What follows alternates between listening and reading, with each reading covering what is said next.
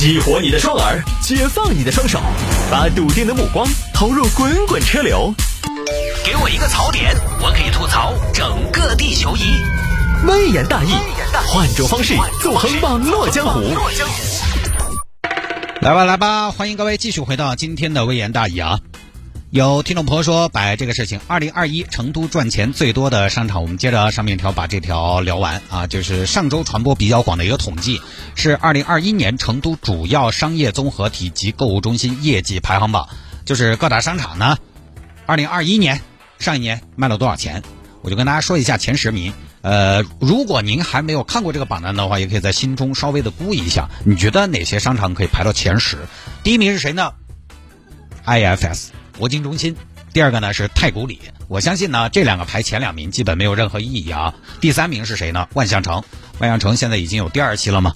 它呃也是在那个口岸里边独一份儿的鹤立鸡群的这么一个商业综合体。第四名呢是时代奥特莱斯，体量还是在那儿摆着这么多年了。第五名呢是总府路王府井，第六名是银泰中心应九九，第七名是世豪广场，第八名是大悦城，第九名是银泰城，第十名是环球中心。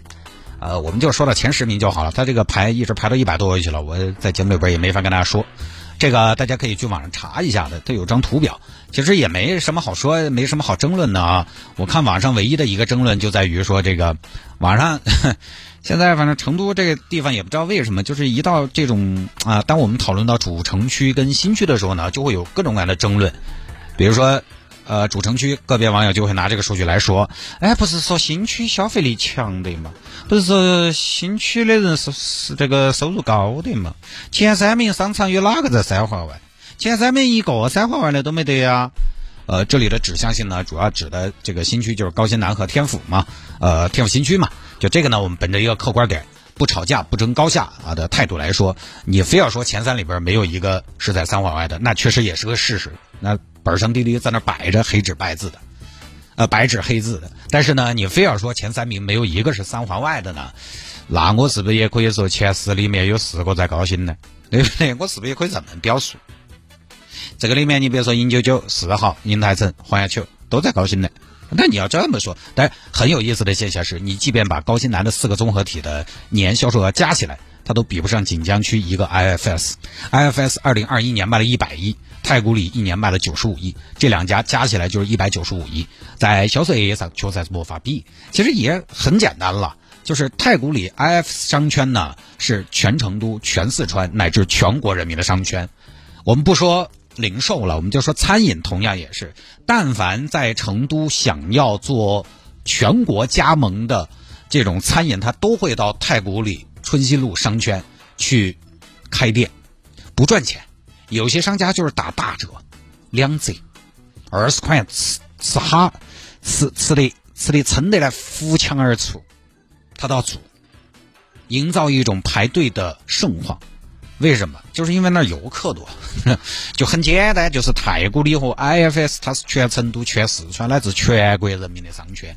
外地人来了，你说来成都，你逛哪儿？你等于去逛高新来。你去重庆，你耍的是解放碑，你不得去逛江北嘛？你去北京，你逛的是三里屯噻，你不得哦？我这盘去北京耍中关村，好好耍哦。但我这个比方不一定准确啊，因为我对北京、重庆这样的城市的认知呢，还是呃不太精准。就是这么个意思。你去一个城市旅游，你肯定去的是它那种传统的有韵味的地方，你不得去它的高新区嘛？你不得去它产业比较集中的地方，对不对？就这么个意思。外地游客其实对这两个商场的销售额应该是有相当的贡献的。四川二级城市那些老板儿些、富婆些，人家买个东西去哪儿啊？还不是只有去这两个地方？有网友说这些都是高消费的地方，游客一般不会在这儿买。错，其实游客恰恰有的时候对于高消费的接受程度更高。不是有四个字吗？来都来了，同样是餐饮，同类型的餐饮，做游客生意的客单价都比做社区生意的客单价要高。我前年印象特别深刻，我去重庆做活动，跟一个小姐姐搭档。那个小姐姐呢，当时她在跟我搭档的时候，她的身份是一个时尚时尚老师啊。那个小姐姐的。他你要说时尚呢，他那反正那个打扮怎么说呢？就是你看一看一下他那一身行头，就是他明显看着他他这个风格打扮的就很有钱的样子。就如果他有个那个着装有个风格的话，我觉得就那个风格不是啥淑女风、朋克风，连富贵风都不是，他那个就是有钱风。当时我们在摆条，他就说：“哎呀，我好喜欢逛你们那儿太古里哦，我每个月都要去，好安逸哦。”我说：“你那个重庆又不是没得那些嘛。”哎，那不一样，还是太古里安逸。你包括我们同事去年去上海待了几天，哎呦，我跟你说，回来穿金戴银的。那我们作为直男就比较奇怪，你这些东西成都又不是没得，对不对？IFS 太古里在这儿出去的有啥子你买不到的呢？都是专柜，上海也不得便宜，不一样，他那个心境不一样，因为你出去旅游，人放松。你觉得这也不是我的日常，所以你对高消费的接受程度也要高一些。在当地呢，你就属于日常消费的心态，反倒会更加的量力而行，在一个性价比。所以呢，由此看得出来，其实 IFS 太古里游客消费是真的也不少。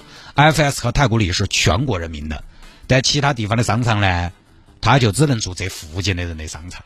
当然排除游客啊，就即便是成都本地消费者，我说实话，你现在你要买点奢侈品，买点潮牌，赶下时尚，你还能去哪儿？你还是就是我是说一线品牌啊，你还是只能去太古里 IFS，其他地方就直接没得。万象城，万象城几乎没有，它没有那种一线大牌，它偏轻奢，偏年轻。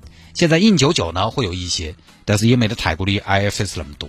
而且呢，印九九的问题是它单打独斗，它不能形成一个像 IFS 和太古里那样的，又能逛又能吃，又是地标又带有一点文创味道的商圈。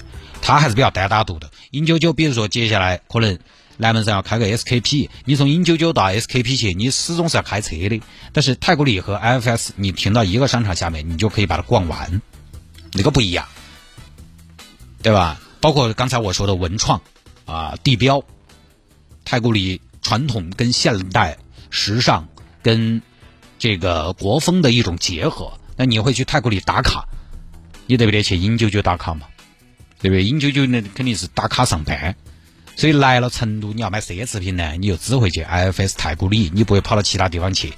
所以就看今年成都 SKP 开了，看能不能分点流量走。所以呢，这个销售排行榜，我觉得大多还是意料之中的事情。高新南呢，虽然是如很多朋友所说，它单体销售呢拿出来跟锦江没法比，但是你要承认它综合体多的嘛。销售额前二十里面有七个在高新南，除此之外呢，前二十里面锦江五个，成华两个，金牛两个，武侯两个，温江一个，双流一个。这就是销售额前二十的分布。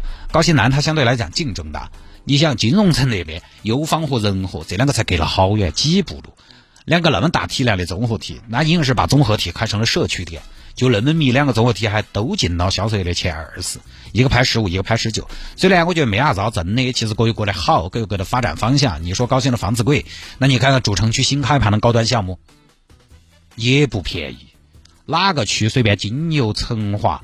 青阳哪个区都有千万级的项目，没得啥子好争的。哪儿住起来舒服、方便？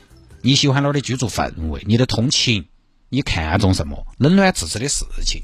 因为我呢，就是这些年常常过一些本地论坛，就是这些争吵确实很多。就每次涉及到这种区域上的划分、区域上的数据，就必然会带来新老区之争。我们就顺带摆一下，就不说了啊。好吧，各位，今天节目就到这儿了。各位，明天下午的五点，吃吃大玩家，我们再见，拜拜。